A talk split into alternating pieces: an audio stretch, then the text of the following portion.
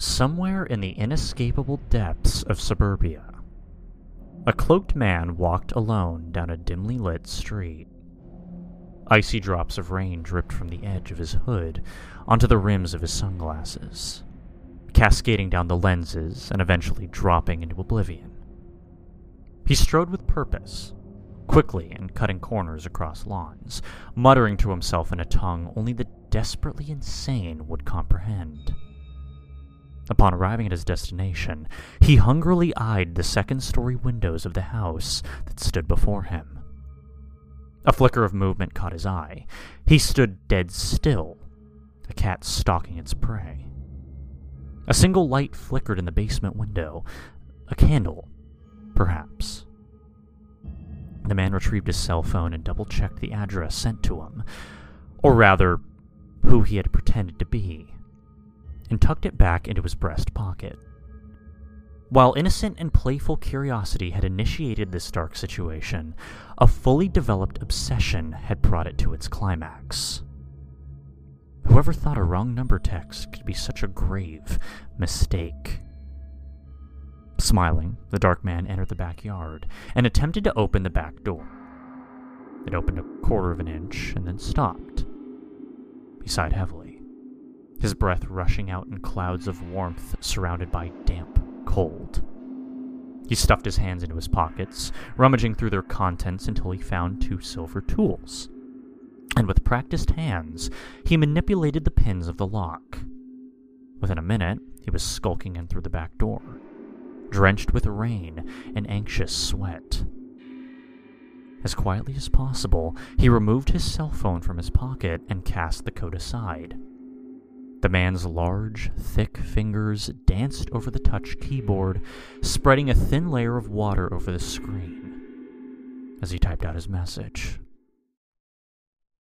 I'm here. A wide, malicious grin spread across his pale face as he waited patiently for a response. Come on right in. The front door's open. It's been so long since I've seen you. He placed the phone in his pants pocket and surveyed his immediate surroundings. He stood in a wide hallway, a stairway leading upstairs at one end and two doors on the wall at the other.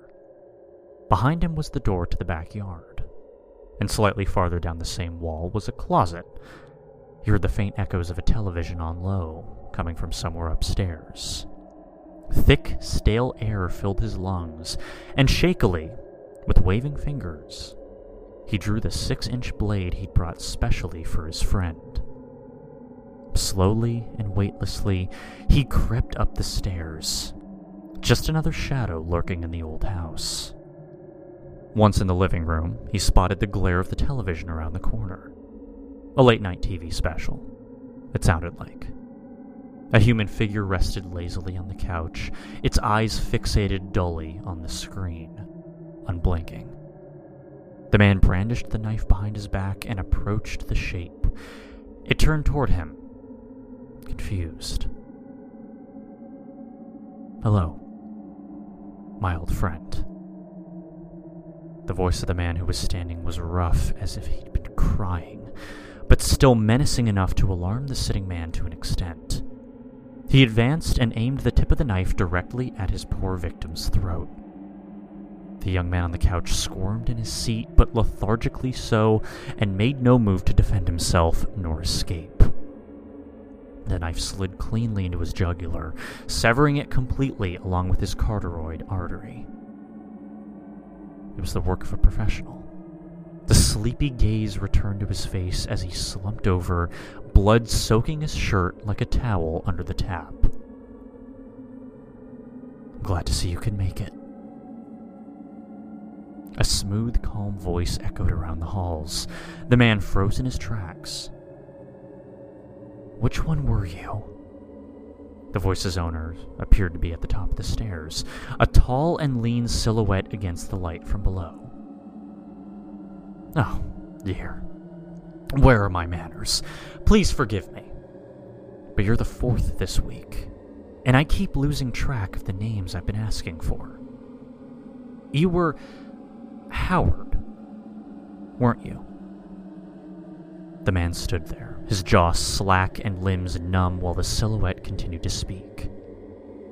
You're probably confused. Most of them are. You're going numb, aren't you? No, that's not nerves. Well, it is technically nerves. The silhouette chuckled to itself. You came in through the back door, right? Well, I thought I would tell you in person, rather than text, that wired to every door are tripwires designed to release poisonous gas when triggered. It's sort of a sedative design to keep you just conscious enough to feel pain.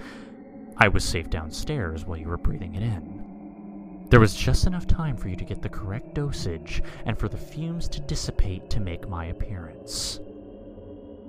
The man began staggering towards the increasingly terrifying silhouette, his movements halting and mechanical, his muscles struggling against themselves. He collapsed in a writhing heap halfway across the room. You don't mind if I clean up first, do you? Surely you wouldn't want to sit in all that blood on the sofa. It'll just be a little while longer until I can help you off the floor. Oh, and do you have a preference for television channels? I'll let you watch anything, except MTV. I hate MTV.